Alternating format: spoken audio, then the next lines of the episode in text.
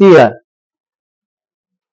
And at the Council of Nicaea, on the side of the growing Trinitarian movement were its champions. Alexander, Bishop of Alexandria, and his assistant at the Council of Nicaea was Athanasius, with, if you've ever heard of the Athanasian Creed, which kind of parallels the, the Nicene Creed. He was also of Alexandria. Their influence was powerful, including great influence over Constantine himself. In the planning stages leading up to the Council of Nicaea, and I think this, to me, this is very interesting because we always point to the Council of Nicaea, but really, the Council of Nicaea was just kind of just running through the motions of things already predetermined. In the planning stages leading up to the Council of Nicaea, which was held at Antioch, a draft statement of faith had already been drawn up. So the results of the upcoming Council of Nicaea had already been predetermined. The fix was already in. All bishops in attendance at Antioch were required to affirm that they believed, and I quote, in one Lord Jesus Christ, the only begotten Son, begotten not from non existence, but from the Father, that the Son has always existed, that he is immutable and unalterable, and that he is the image not of the will nor of anything else except the, exa- the actual existence or hypostasis of the Father. Again, we'll get into hypostasis in a moment. All bishops at Antioch present declared loyalty to the statement except for three influential bishops Theodotus of Laodicea, you don't have to remember these names, Narcissus of Neronias, and Eusebius of Caesarea. And we think it's very sad considering the, the, the robust faith of, of Antioch in the first century, uh, and where really Antioch is kind of is really the true true uh, birth of the uh, Trinitarian doctrine being established as church doctrine. Really, really, really sad, tragic. All bishops present declared loyalty to the statement, except for those three. Each one of them was called upon to answer questions and express their views. Then the council declared their views as heretical and excommunicated all three bishops. So again, the fix was in. And a shot had been shot across the bow of any dissenters or bow of any dissenters throughout the Christian world. The Trinitarians were seizing control of the Christian doctrinal narrative. And is this not where we are still today? But there was a large number that were aligned with Arianism. This was a problem that Constantine was all too aware of. He wanted peace in his version of the Roman Empire. It had gone through almost 100 years of great, great turmoil, actually longer. He wanted peace politically, militarily, and religiously. But once the Council of Nicaea convened in the spring of 325 AD, what was considered to be the Arian issue was a landmine in which compromise was viewed on both sides of the argument as impossible, and, and should have been. There was no compromise there. After Constantine gave his opening remarks at the council, it was surprising that the excommunicated Eusebius of Caesarea was one of the early speakers. He was allowed to speak still. Excommunicated, but he was allowed to speak. He declared the following according to their baptismal creed in Caesarea. Um, and there's a lot of sophistry in this language. Page 14 of your handout. Here's how he opened up his thoughts. So even again, the Arians still, both sides are. If if we found ourselves transported back in time, we would want nothing to do with either side. Um, he says this. He says, "One Lord Jesus Christ, the Logos, or Word of God, God from God, light from light, life from life, Son only begotten, first begotten of all creation, begotten before all ages of the Father, through whom all things came into being, who because of our salvation was incarnate and dwelt among men, and suffered and rose again on the third day, and ascended to the Father, and will come again in glory to the judge, to judge the living and the dead. I, I really don't know what he's saying there. Um, it's to me, it's it's just as confusing. He's not Trinitarian, but really what he's saying almost sounds Trinitarian. So again, sophistry. Before anything else, anybody else could say anything, Constantine declared that this reflected his own beliefs. But he suggested one amendment, and this was already pre planned. He suggested one amendment, and this is from his Trinitarian influencers. Constantine wanted it added that Jesus was homoousios with the Father. In other words, and that, that's on page 15, the definition there. In other words, with homoousios, that Jesus and God shared the same essence.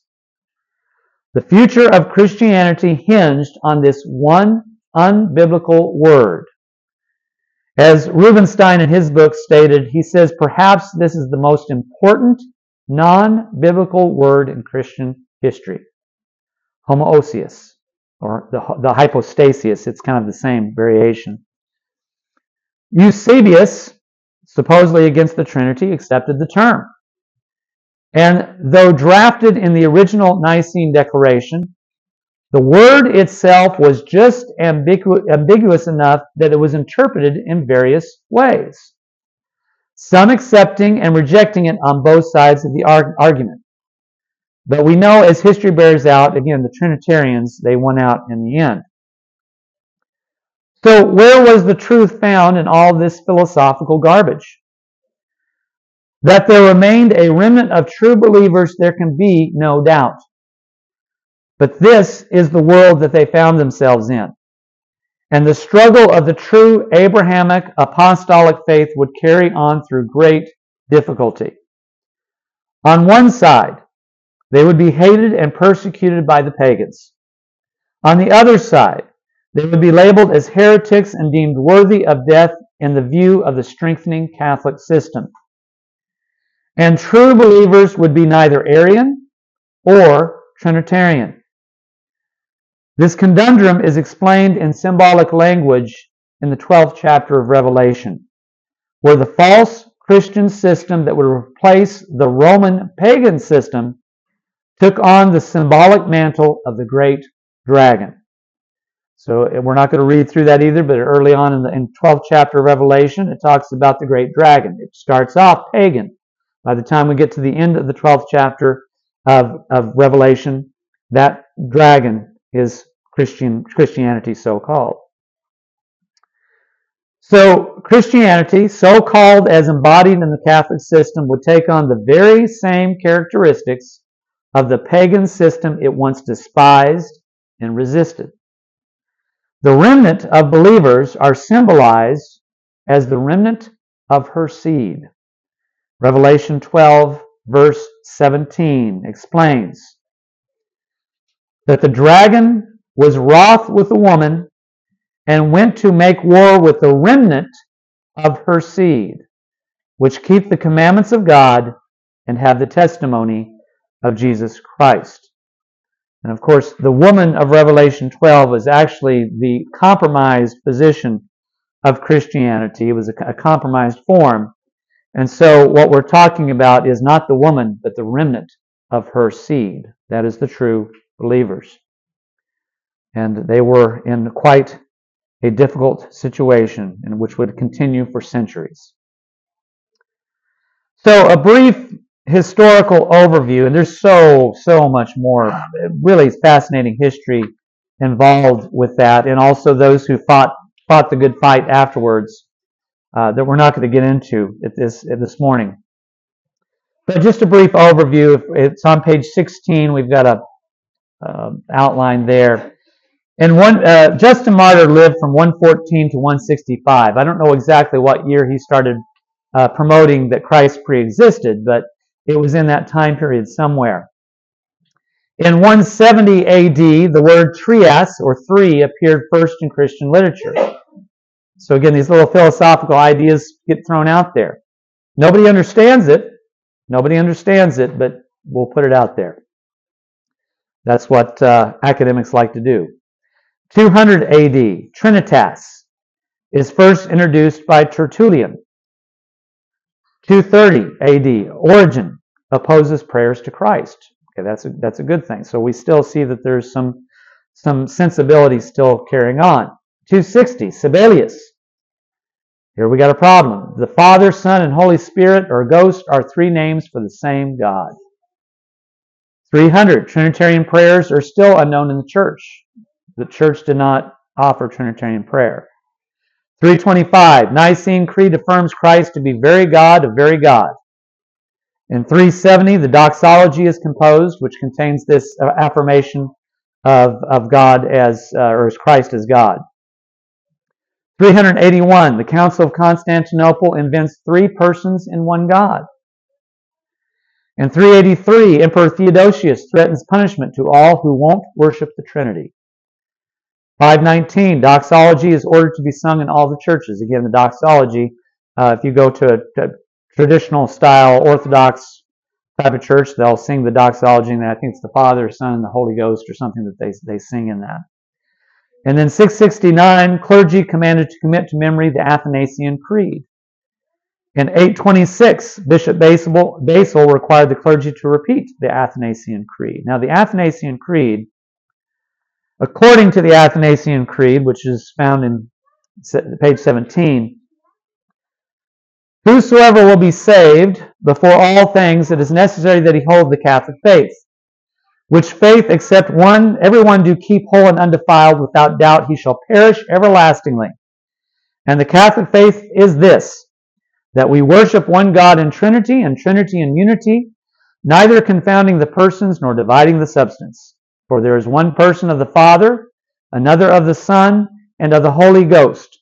But the Godhead of the Father, of the Son, and of the Holy Ghost is all one, the glory equal, the majesty co-eternal. And then I've got a, a high or, or bold uh, statement: the Father incomprehensible, the Son incomprehensible, and the Holy Ghost incomprehensible. What are they saying in that statement right there? That, that you cannot understand it. Just believe it, state it, repeat what we just told you, but you cannot understand it. By their own admission, you cannot understand it. And in all those verses that we read to start off our first lesson, I found nothing in there that was hard to understand. Nothing in that was hard to understand. So, what is really even more important to us than the history is what saith the Scriptures. That's really what it comes down to. What saith the Scriptures? I think the history is, is fascinating, and again, it does provide some lessons for us. So, and we don't have a lot in our handout regarding, regarding that. We'll go through these things out loud. So, what saith the Scriptures? The question, we have four questions here. Who is the God of the Jews? Who was the God of the Jews? We think they, that's kind of important to have that figured out. What did they believe in? What did Jesus teach regarding the Father? Who or what did Jesus' followers think he was? Who did they think Jesus was? And what did the Apostle Paul teach? So, who was the God of the Jews? Again, in our opening verse, we reference Jesus speaking to the Samaritan woman, stating this Ye worship ye know not what.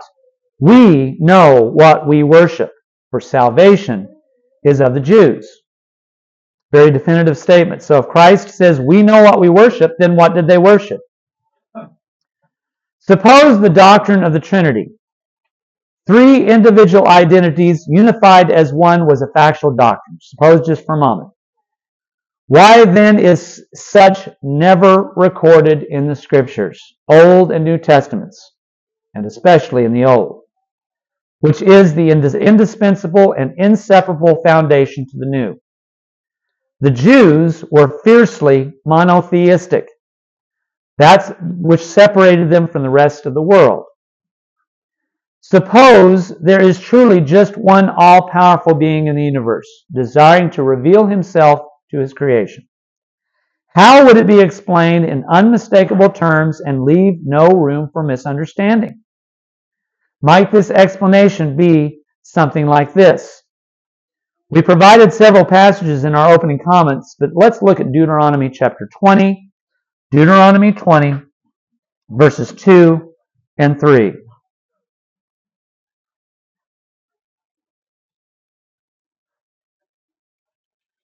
What we understand is the Ten Commandments. I think all of us would agree is a foundation, foundational stone for the law that was given unto Israel. Here we read in Deuteronomy 22 and 3, I am the Lord thy God which have brought thee, or Yahweh thy Elohim, he who will be mighty ones, which have brought thee out of the land of Egypt, out of the house of bondage. Thou shalt have no other gods before me. Or in Deuteronomy chapter 32, I'm sorry, I'm, I, thank you. I, I'm sorry, Exodus 20, verses 2 and 3. I'm sorry I said Deuteronomy. Okay. Um, I hope I hope I put this right here. Deuteronomy 32, 39. Thank you. I had Deuteronomy on the brain when I did that.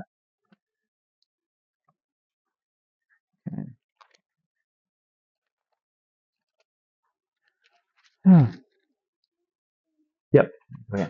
See now that I, even I, am He, and there is no God with me. I kill and I make alive. I wound and I heal. Neither is there any that can deliver out of my hand. There is no God with me. The Bible, in its entirety, both Old and New Testaments, contain over 10,000 singular pronouns, over 10,000 singular pronouns and verbs in describing the one God. Over 10,000. Now, the Trinitarian will point to Genesis chapter 1 and 26, which states, Let us make man in our image after our likeness. Here, as we have throughout the creation account, is the word Elohim. It's the plural form of El.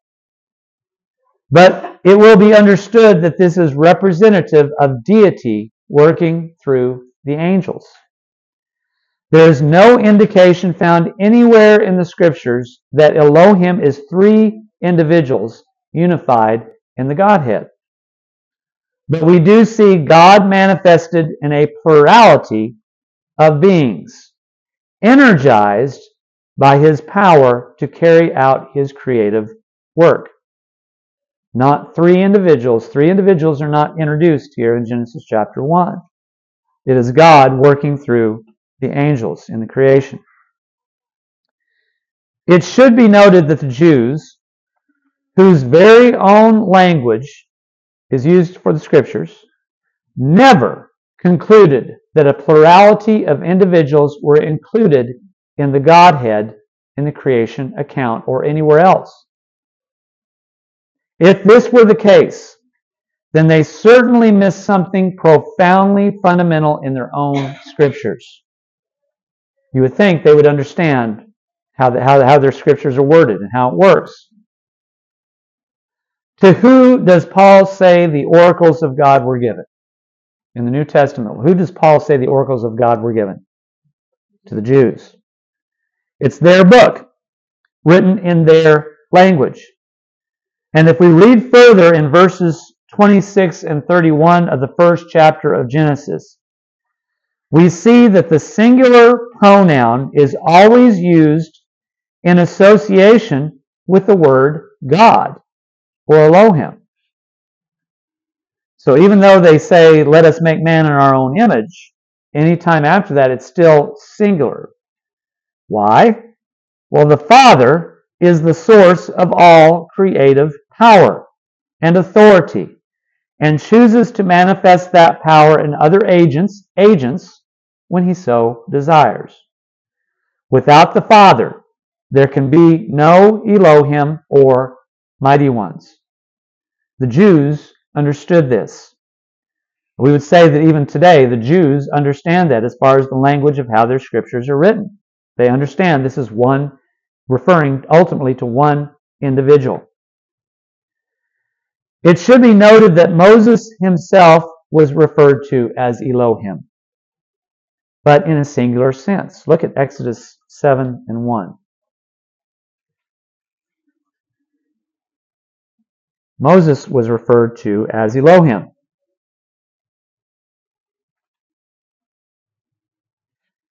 We read in Exodus chapter 7, verse 1 And the Lord said unto Moses, See, I have made thee a God or a Elohim to Pharaoh, and Aaron thy brother shall be thy prophet. Of course, we know this is a type of, of, of, of God and Christ as well. Um, uh, Christ being the ultimate prophet eventually. But here for Moses, he's referred to as a God or a, an Elohim. And again, Elohim can mean mighty ones, but it's re- reference to Moses individually.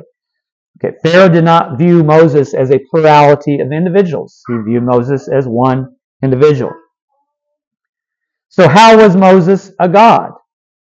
Because he was the Father's representative on behalf of the children of Israel before Pharaoh. We also know that the leaders of the children of Israel were also referred to as gods, or Elohim, mighty ones, but in a plural sense. Jesus referred to this fact in regard to the usage of the word Elohim when contending with the Jewish leadership.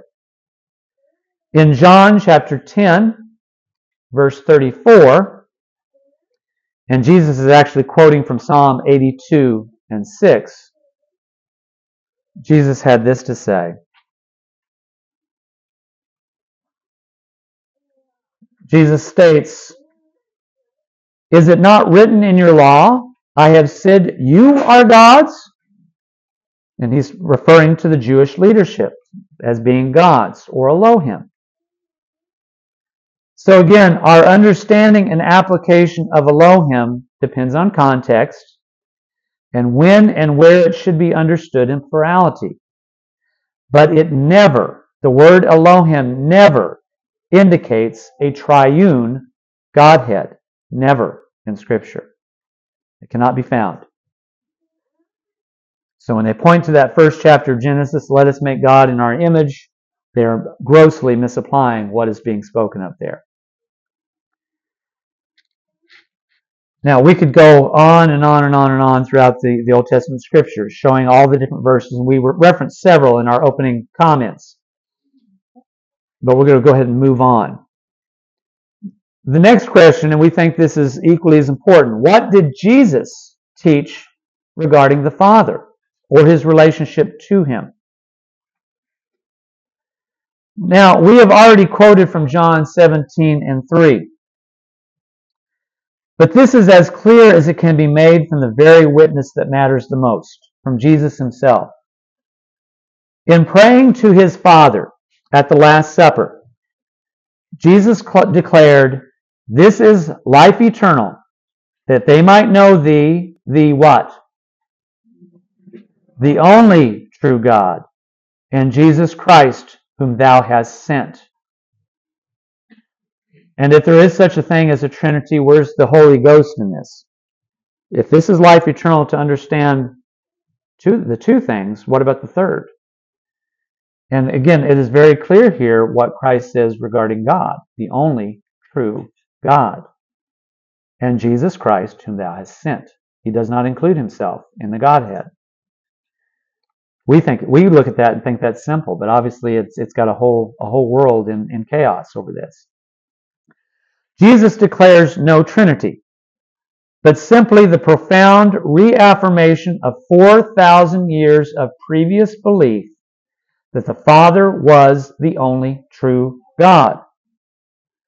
All that Jesus provides in addition to this is that Jesus was sent by him for a specific purpose, but makes no claim for himself that he is a part of the Godhead. Jesus is separate and distinct from the Father. The importance of this declaration of Jesus cannot be overemphasized. We cannot over, overemphasize this one statement enough. The word only is from the Greek monos, which has several equivalents in the English language. It means only, or alone, or solitary. The word true in the Greek is alethinos, meaning true in the sense of genuine and real. If we combine these two Greek terms, we see that Jesus describes his heavenly Father as the only real or genuine God. The Father, no doubt, manifested himself through his Son, but this does not qualify Jesus as God himself or as a third head of one Godhead. How did God manifest himself in Jesus? Let's go to Deuteronomy chapter 18.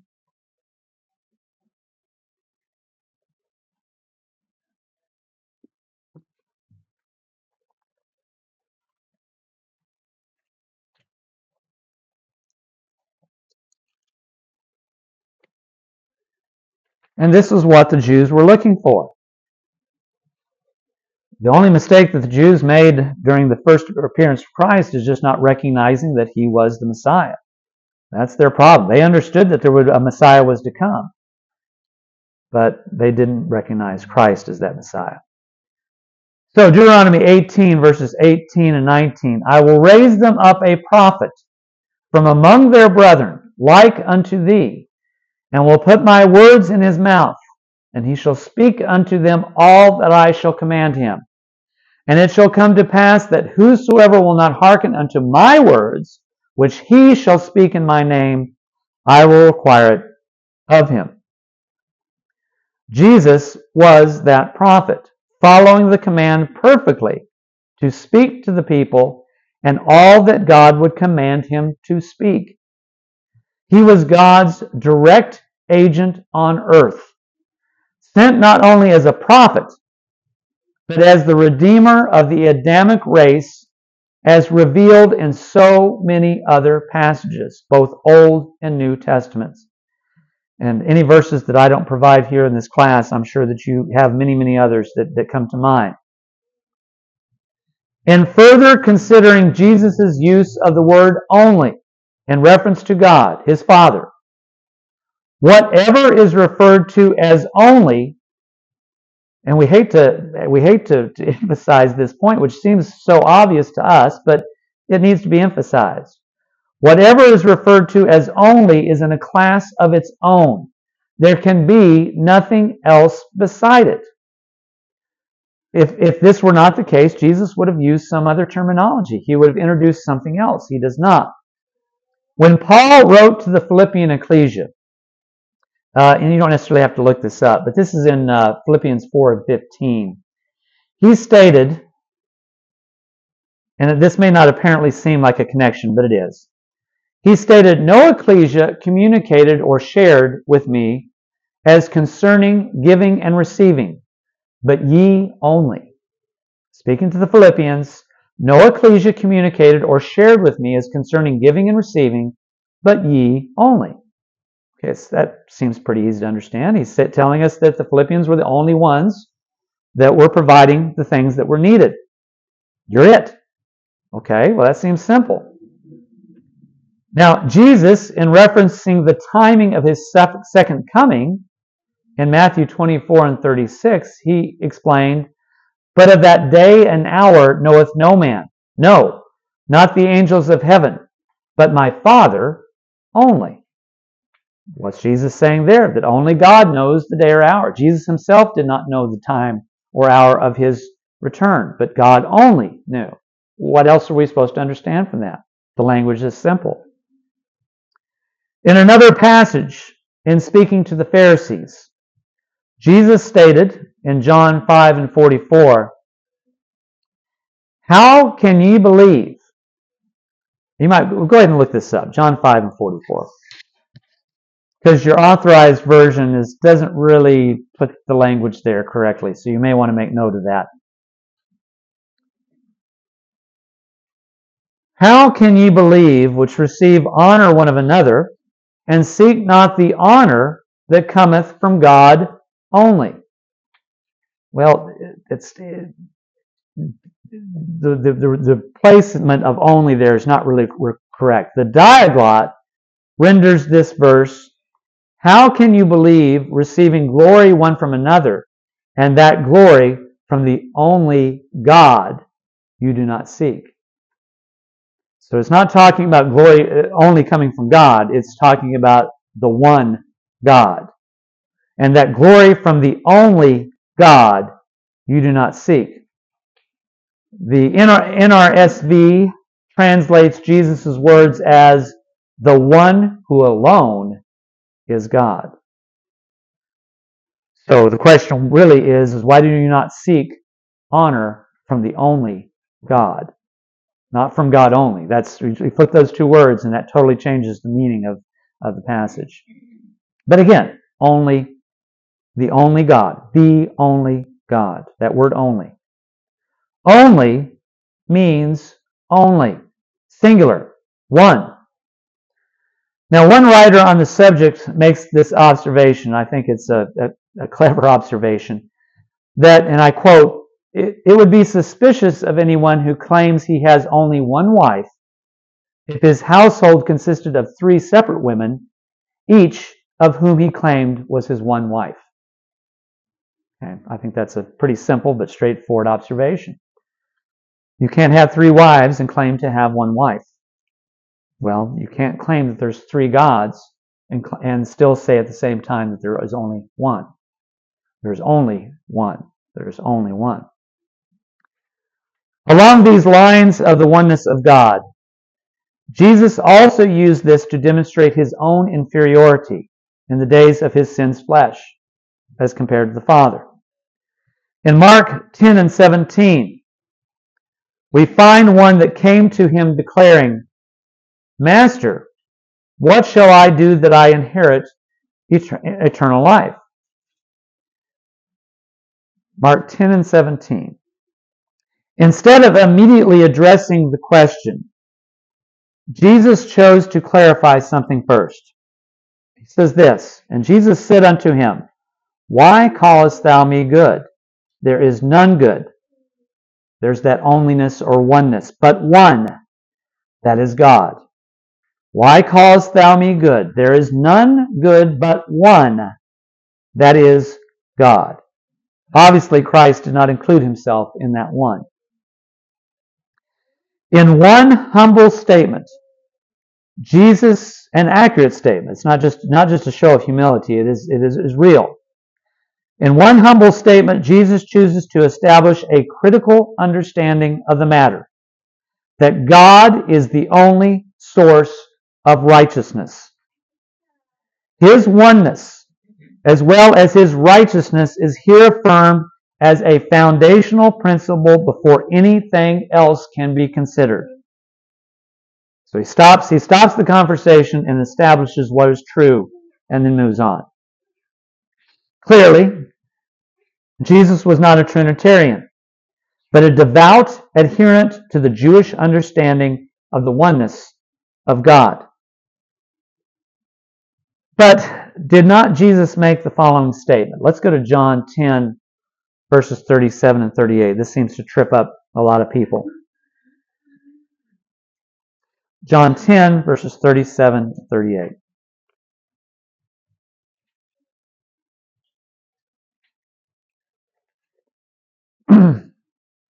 he says, If I do not the works of my Father, believe me not. But if I do, Though you believe not me, believe the works, that ye, that ye may know and believe that the Father is in me and I in him. Well, is that not, is that not proof of the Trinity? Well, if it is, what do we do with what he says later in his prayer to his Father in John 17, verses 20 through 23? So, John 17. And of course, we have in that chapter, and we've already talked about it, but this is Christ's prayer to his Father. So what do we have here? One part of the Trinity praying to the other part of the Trinity. He says in John 17, 20 and 23, and that's there are a lot of difficult phrases and statements in the book of John that deal with a lot of different things, but the answer to the problem with the book of John is that you keep reading. You just keep reading. It answers itself. He says, Neither pray I for these alone, but for them also which shall believe on me through their word, that they all may be at one, as thou, Father, art in me, and I in thee, that they also may be one in us, that the world may believe that thou hast sent me, and the glory which thou gavest me I have given them, that they may be one, even as we are one, I and them, and thou and me, that they may be made perfect in one, and that the world may know that thou hast sent me and hast loved them as thou hast loved me. We know that in so much of the book of John, Christ speaks in very spiritual terms. Now, we have all of Jesus' followers included in this. What we have is not a trinity, but proof of the divine principle of God manifestation. Oneness of mind and purpose with the Creator. Jesus manifested this and desires the very same for all of his followers. Again, the principle is God manifestation, not a Trinity. And if you, if you want to hold to a Trinity, you've got big problems with trying to apply this verse to that. So, who was Jesus? Who was he? Well, we, we understand him as the Son of God. That's even declared in the Nicene Creed, but with a lot of other a lot of other caveats to that. As expressed in the Davidic promise that we read at the beginning, 2 Samuel chapter 7. It would always be made crystal clear throughout Scripture that the promised Savior would be the Son of God. Never is the phrase or implication found in the Scriptures regarding the nature of Jesus' relationship to the Father of anything other than that of a son. The Old Testament meaning of the phrase Son of God is destructive to the Trinitarian theory. The term Son of God was used in several different ways. It described the nation of Israel its king, and in the plural, even the angels, and most importantly, with the promised David king. We read in Psalm 2. You can look that up. We read we read in Psalm chapter 2 the prophecy of Christ's day of glory and battle against the heathen at his second return. Now we do know that the Jews were offended by Christ, what Christ did claim for himself, that is that he was the Son of God. That that he did admit. And they the Jewish leadership had, had big problems with that, but they should have known from the Old Testament scriptures that's exactly who he was supposed to be. Uh, but verses 7 through 9 of Psalm 2. I will declare the decree. The Lord, or Yahweh, has said unto me, Thou art my son. This day have I begotten thee. Ask of me, and I shall give thee the heathen for thine inheritance, and the uttermost parts of the earth for thy possession. Thou shalt break them with a rod of iron, thou shalt dash them in pieces like a potter's vessel. The prophecy of Jesus' future day of glory. Thou art my son. Jesus, as the Son of God, is not only confirmed of himself, but repeatedly repeated by others. We're going to go through these fairly fast. But first of all, we talk about the angel Gabriel. Luke 1 and 32. He shall be great and shall be called the Son of the Highest. He shall be great and shall be called the Son of the Highest. This is what Mary understood. She didn't think she was giving birth to a, a transformed God. She was giving birth to the Son of God, also the Son of David. Luke 3 and 22.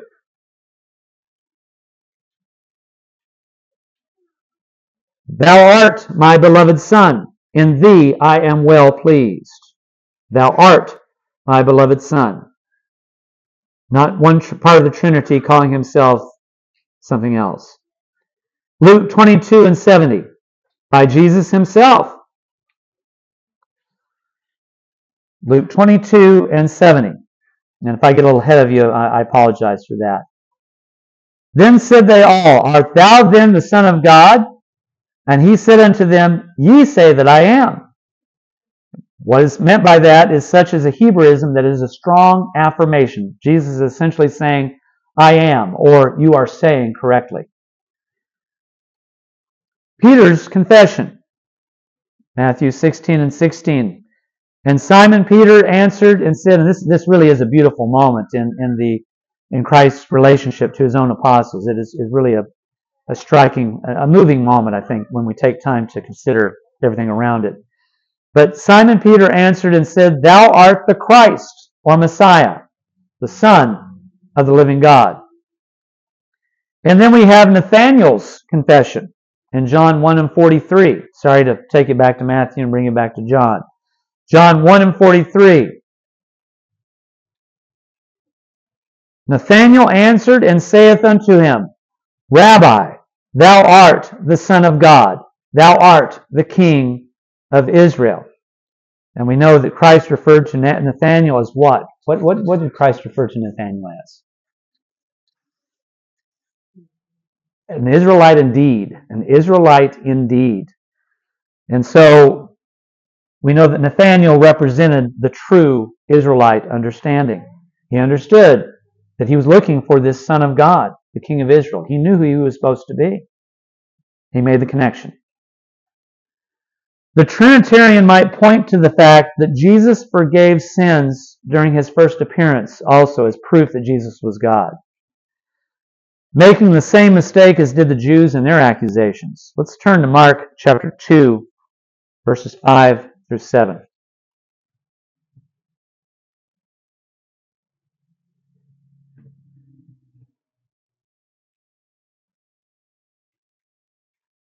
It says in Mark chapter 2, 5 and 7, When Jesus saw their faith, he said unto the sick of the palsy, Son, thy sins be forgiven thee. But there were certain of the scribes sitting there and reasoning in their hearts, Why doth this, doth, this man thus speak blasphemies? Who can forgive sins but God only? Now, this did not make Jesus God. The authority to forgive sins had been bestowed on Jesus as God's representative. Those who stood by perceived this fact.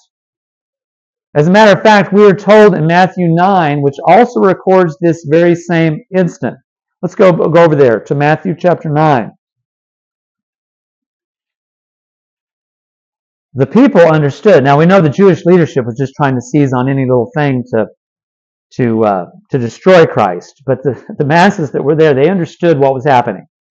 In Matthew 9 and 8, it says, When the multitude saw it, they marveled and glorified God, which had given what? What's, what, it, what does that finish out? God had given the power unto men. They marveled at what they the, the miracles they were seeing and the forgiveness of sin. They understood that God had given Christ this power. As we see in John 20 and 23, and you, you can or you don't have to look this up, but John 20 and 23, that Jesus would later give his apostles the ability to forgive sins. And we know that they certainly were not a part of a Trinity. So the apostles were given the ability to forgive sins at a later point. So Christ the forerunner, and of course his apostles followed afterwards. So the power had been given Christ by God. We also see serious misunderstandings of Jesus' quote of Psalm 110, verse 1. When prodding the Jewish leadership in Mark 12 and 36, Jesus asked them, He says, How say the scribes that Christ is the son of David? I think we're all familiar with this. How say the scribes that Christ is the son of David? For David himself said by the Holy Spirit, The Lord said to my Lord, Sit thou on my right hand till I make thine enemies thy footstool. this really threw them for a loop. They didn't know how to answer this. Some have argued that this should be rendered, God said to my God. They insist that David knew that there was at least two in the Godhead, and under inspiration declared the eternal sonship and deity of the one who would become the man Jesus. But we know that there are two Hebrew words for Lord used here. The first Lord is Yahweh and is clearly in reference to the Father. The second Lord is Adoni, A D O N I, which means Lord, small L, Lord, which means Lord. master, or owner. Bullinger, if you have a reference uh, to Bullinger Bible, he actually makes the mistake of claiming that the second Lord is Adonai, A-D-O-N-A-I. Not correct. But the concordance, but the concordance makes it clear that it is Adon or Adoni, A-D-O-N-I. Adoni is used no less than 195 times in the Old Testament and is in reference to the recipient of honor, but never in reference to the supreme God. A-D-O-N-I, Adoni, is never used in reference to the supreme God. On the other hand, the word Adonai, A-D-O-N-A-I, which is not used here in Psalm 110 and 1, is reserved to reference the one God only. It is used of the supreme God 449 times. David is clearly teaching that he expected Messiah, that the expected Messiah was not God, but his promised human descendant, whom David properly and respectfully understood would be his Lord or master or superior. When, when David is resurrected, he will recognize Christ as his superior, even though Christ is his son. On the other hand, the word Adonai, oh, I'm jumping, jumping here. Sorry. This was true. David gives him the title of respect and reverence. Jesus, though a descendant of David, would be his superior in all respects. But clearly, as taught by Psalm 110, verse 1, and confirmed by Jesus is not the same as God Himself. There are two individuals, two different individuals being spoken of there. One is the supreme God, one is His Son, the promised Messiah. So, what finally in our consideration, and again, we, we could go in so many different directions here and so many more passages that can be considered, but we wish to fin- our, finish our consideration on what the Apostle Paul taught himself who was the most prolific writer, apart from Luke, in the New Testament. Paul states of his own background that he was circumcised the eighth day of the stock of Israel, the tribe of Benjamin, an Hebrew of the Hebrews, as touching the law, a Pharisee. Philippians 3 and 5, that's found. As such, he would have been fiercely monotheistic. The only change he had to make in his understanding was what? When he was converted, what was his change in understanding? What, what did he have to come to grips with? He had to recognize Christ as the Messiah. That's exactly it. Did he have to change his views of God? No, he really didn't have to change his beliefs at all, except for understanding that Christ was that, for lack of a better term, the missing link in his understanding. So the, again, the only change he had to make was in his understanding was accepting Christ as the Messiah and understanding how all aspects of God's plan tied to him. We know that Paul understood the law of Moses very, very well, as we, we read in the book of Hebrews. It was that missing link of Christ that helped connect all those dots. We do not see in his, confession, in his confession any kind of conversion of his understanding of God, nor did he require such of those he taught and ministered to. As a matter of fact, we see Paul continuously confirm the oneness of God and Christ's relationship to the Father as his son and representative. Okay, we're going to go through these quick. I'm sorry I do not have them on the on the handout. I just thought, well, we'll just just go through these. So 1 Corinthians 8 and 4. 1 Corinthians 8 and 4. The words of Paul. As concerning therefore the eating of those things that are offered in sacrifice unto idols, we know that an idol is nothing in the world, and that there is none other but God. There is none other but God. Or no other one but God, as we can render it. Verse 6 of the same chapter.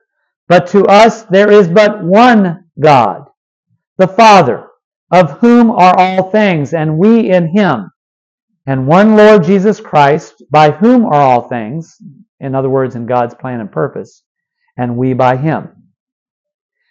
You don't have to look this up, but connected to this, we read in Ephesians 3 and 11 according to the eternal purpose which he purposed in Christ Jesus our Lord.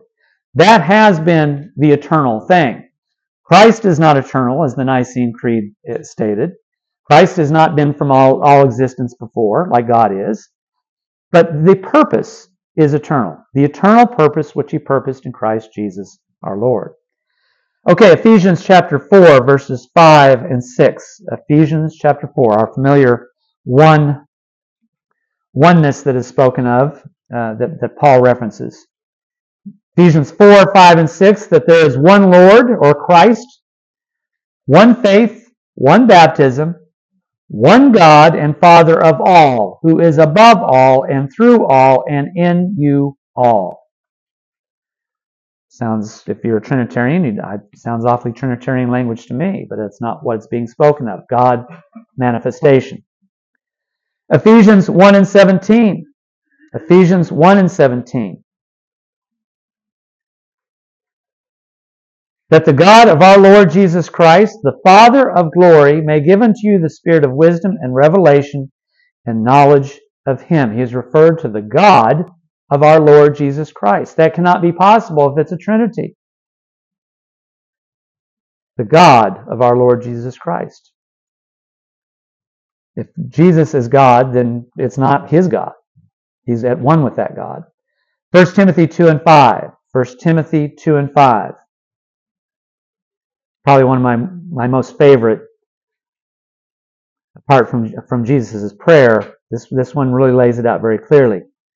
1 Timothy 2 and 5. For there is one God, and one mediator between God and men, the man, Christ Jesus. Not the God, Christ Jesus, the man, Christ Jesus. Very clearly laid out here. God, Christ is a mediator, the man, Christ is a mediator, and then men. Romans 16 and 27. Again, the words of Paul.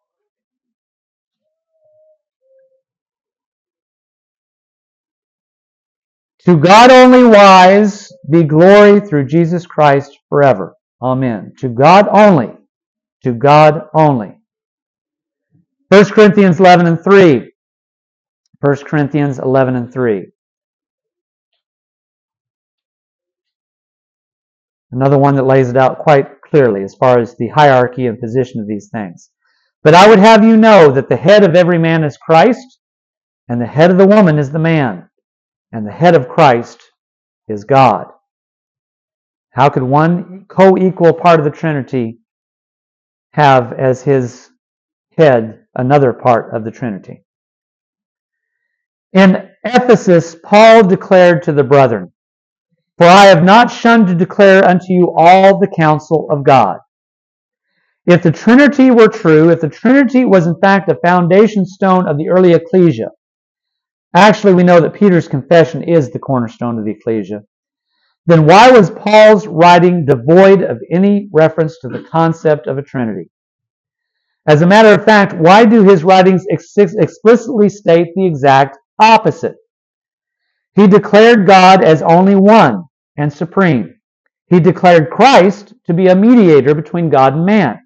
He declared that God was the God and Father of Jesus. It also needs to be carefully noted that Paul refers to Jesus repeatedly as a man. In 1 Corinthians 15 and 45,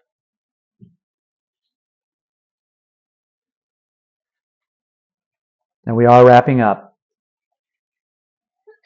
And so it is written, the first man, Adam, was made a living soul. The last Adam was made a quickening spirit. Speaking of Christ's immortalization as the last Adam. Verse 47. The first man is of the earth, earthy. The second man is the Lord from heaven. Speaking of Christ's second appearance in glory. The first man is earthy. The second man is the Lord from heaven. Still, Christ is a man, not God, but man. And he will still be a man when he returns. He is a man, though of the immortalized nature that God has shared with him. Romans 5 and 15 is our final passage.